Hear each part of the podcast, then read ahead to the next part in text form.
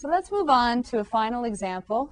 Determine the area of the region bounded by f of x equals the absolute value of 2x minus 4, x equals negative 2, x equals 6, and y equals 0. Now, the hardest part of this might actually be figuring out what f of x equals the absolute value of 2x minus 4 looks like. So if you recall, quick little note here, the absolute value of x is that v function, right? And as a piecewise defined function, it's positive x if x is greater than or equal to 0, and the opposite of x if x is less than 0. Meaning the line y equals x on the right-hand side and the line y equals negative x on the left-hand side. So we'll keep that in mind, and we'll look at this just slightly different absolute value function, f of x equals the absolute value of 2x minus 4. So if you want to actually write it as a piecewise defined function, it's y equals 2x minus 4 if x is greater than or equal to what? Is it 0? This one's a little different, right? This one I think actually is easier to start with the picture and then write the formula. An absolute value function of x just starts at the origin and makes a v. If you have 2x minus 4 inside the absolute value, that's a horizontal shift, isn't it? What does the x value need to be to make the thing inside absolute values equal to 0? Whatever that x value is, that's the horizontal shift. So x needs to be 2 in order for 2x minus 4 to be 0. So that means my graph is shifted horizontally 2 units to the right. And what about the 2x minus 4 part? 2x minus 4. Let's see. When x is 0, what's y? When x is 0, y is 4, right? Because it's negative 4 and then the absolute value. So let's see. I think if we have those two points, that should be enough to draw it, right? Because otherwise it's linear. And then what about the v? When x is, say, 3, you have 6 minus 4, which is positive 2. So you're going back up. So it looks like our function is something like this. So it's y equals 2x minus 4 if x is greater than or equal to 2. And if it, it's the opposite of 2x minus 4, if x is less than 2 let's see, if x is 1, then you would have 2 minus 4, which is negative, and then, but the absolute value would take the opposite of negative 2, which would be positive 2.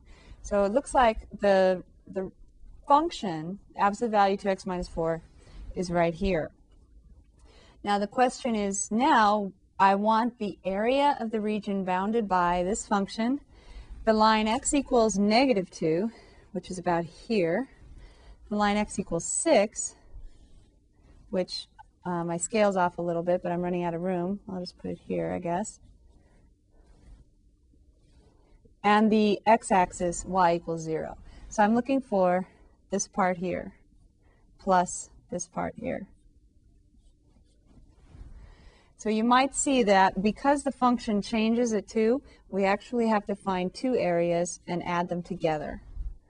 So I need to set up two definite integrals to represent the two areas. Now you might want to pause for a second and just really explore my graph versus the formula, and make sure that they're correct. You can even, suppose you could use your graphing calculator, although I hate to encourage that on something like this because you really don't need it. But you could do ABS parentheses 2x minus 4 close the parentheses and do a zoom standard and hopefully you'll see something like this. So actually, while we're at it, because I've written this as two separate functions, depending on where our x values are, I've actually given you the blueprint for setting up the two separate integrals. The first integral goes from negative 2 to 2 and uses one part of the absolute value function. I'll let you determine which one.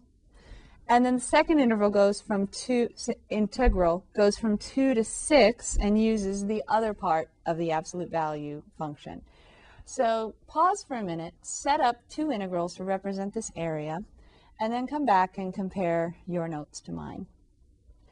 All right, coming back, when I go from negative 2 to 2,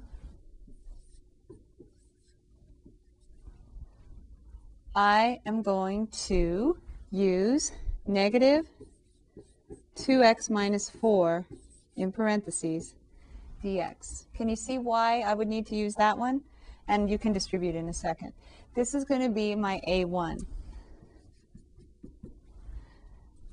If you just look at this right here, this is y equals, right? There's a y, y equals something in terms of x inside your integral. Negative 2x, that's a line with slope negative 2, and then plus 4. That is this line right here, right? A slope of negative 2 plus 4 is your y-intercept. So it works, right? This is the line on this side. So I'm going to evaluate from negative 2 to 2, negative 2x plus 4 dx. And my a2, I'll leave a little space, is equal to the integral from positive 2, where I pick up, to positive 2 to 6. So I'm going from 2 to 6, and so then I use the line that has a positive slope. So that's the positive 2x, and notice the y-intercept of this line. If we were over here on this part of the line, the y-intercept would be negative 4. So that is where that line is going. So the, the line 2x minus 4 is the function we use for f of x going from 2 to 6. So from 2 to 6, positive 2x minus 4, parentheses, dx.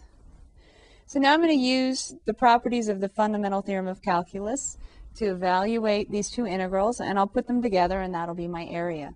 So let's see, I have negative 2x squared over 2. I'm going to try to fit this in, plus 4x from negative 2 to 2. And the negative 2 over 2 makes negative 1. And so I'm going to have, right in here, negative x squared plus 4x from negative 2 to 2, which is negative upper limit squared plus 4 times the upper limit minus parentheses negative lower limit squared plus 4 times the lower limit. Close both parentheses. And when you simplify, you get negative, because it's outside the parentheses, negative 4 plus 8 minus negative 4 minus 8. So I have negative 4 plus 8 minus negative 4 minus 8. And so I get 4 minus negative 12, which is 16. So I get 16 is A1. Now here's the question. Um, well, actually, go ahead and pause. When you pause, I'd like you to evaluate A2 if you haven't already. And then come back, and then we're going to see what we got. Coming back, I hope. Coming back, we've got the same thing almost, except not negative, right? So we have 2x squared over 2 minus, minus 4x from 2 to 6. So the 2's cancel. This one's much easier because of the negatives. And I get 6 squared minus 4 times 6 minus parentheses 2 squared minus 4 times 2 close the double parentheses. So then I have 36 minus 24 minus parentheses 4 minus 8. So I have 36 minus 24 is 12 minus a negative 4, which is 16 again. Some of you might already be saying, well, duh, I saw that a while ago. But if, if you didn't, that's okay. We don't all, we don't want to depend on symmetry because we don't always have it. If I had just made this um, x equals negative 1 to 6, then you absolutely would have had to break this up into two integrals. If this had gone from negative 1 to 6, you would have had to do two integrals. It turns out for this one that because we're going from negative 2 to 2, this delta x here is 4. And then picking up at the point of symmetry, going from 2 to 6, that's also 4. So it turns out we did have regions that were exactly the same size. So we could have just said 2 times 16, whereas the way I set it up, our final answer is A1 plus A2 is 16 plus another 16, or 32. So the answer to the question is the area is 32. Um, if those limits have been anything else, though, negative 1 to 6, negative 2 to 5, anything other than what gave us symmetry, actually not anything else, negative 3 to 7, would that have worked? Negative 3 to 7. Negative 3 to 2 would have been a difference of 5, and then 2 to 7 would have been a difference of 5. So that one would have been okay. But if you have something asymmetrical, then you definitely have to break it up into two regions. Now, if you're using the book with this class, you'll see that um, there is a very good example where there's a region that's asymmetrical and you have to break it up into two regions. And um, chances are you might run across this in the homework and also maybe in the next section.